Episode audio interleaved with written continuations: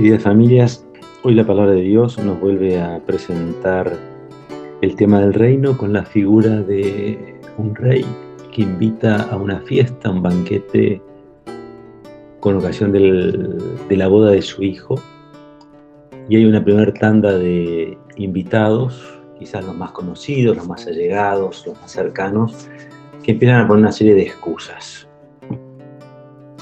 Frente a esta situación, este señor no, baja los brazos y abre la, la fiesta a todos. Hay una expresión muy linda, dice, salgan a los cursos de los caminos inviten a todos, que nadie quede afuera, que nadie quede excluido. Hay una respuesta, ¿no? Dice la palabra de Dios que ahí la sala se, se llenó. Y hay un tercer momento en el cual es muy... llama la atención, en el cual hay un, uno de los invitados al cual se le reclama, eh, el dueño de casa le reclama que no tiene el traje apropiado, ¿no? Y llama la atención, obviamente, cómo va a tener el, traje apropiado si, si fue una invitación ahí muy este, sorpresa. Y los entendidos en el tema coinciden en que en realidad acá eh, el Evangelio a lo que nos está invitando a considerar es a, tener en cuenta cómo esta opción, esta decisión, este ser parte del banquete, necesita de nosotros eh, una forma de ser, un estilo de vida. Yo pensaba en tres cosas, ¿no? Pensaba en esa mirada sin prejuicios, pensaba en ese gesto generoso, desinteresado, y pensaba también en esa, en esa palabra, ¿no? Esa palabra que edifica, esa palabra que valora, esa palabra que reconoce que en el diálogo eh, se va haciendo eh, el encuentro con, con, los demás, con los otros.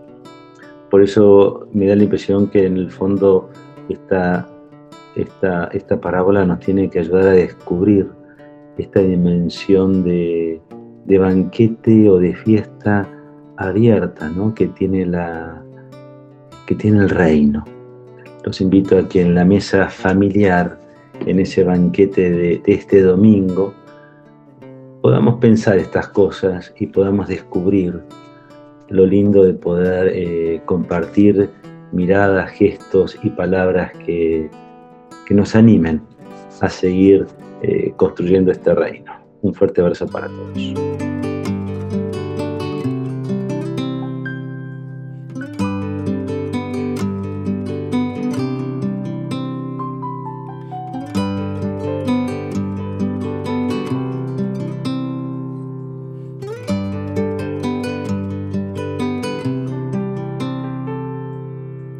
Quiero una mesa de cedro, hermano hermano carpintero, a donde coman mis hijos, hermano, el pan bendito y eterno.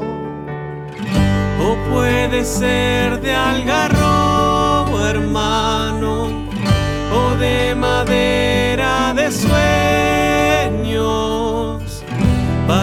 que sueñen mis hijos, hermano, en largas noches de invierno. Yo quisiera que en mi mesa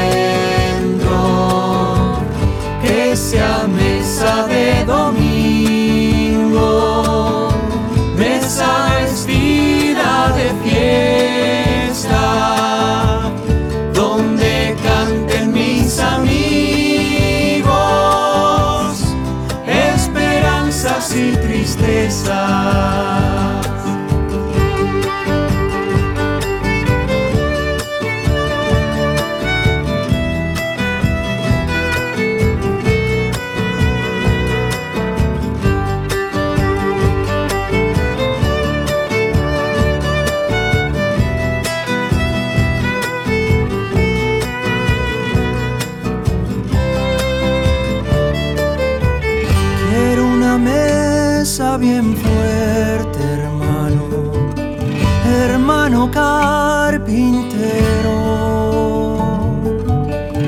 Mesa de casa paterna, hermano, de esas que aguantan el tiempo. Mesa de quedarse solo, hermano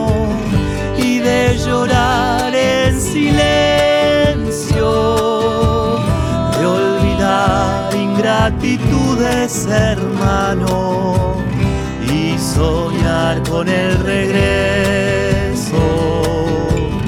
Yo quisiera que en mi mesa nadie se sienta extranjero, que sea la mesa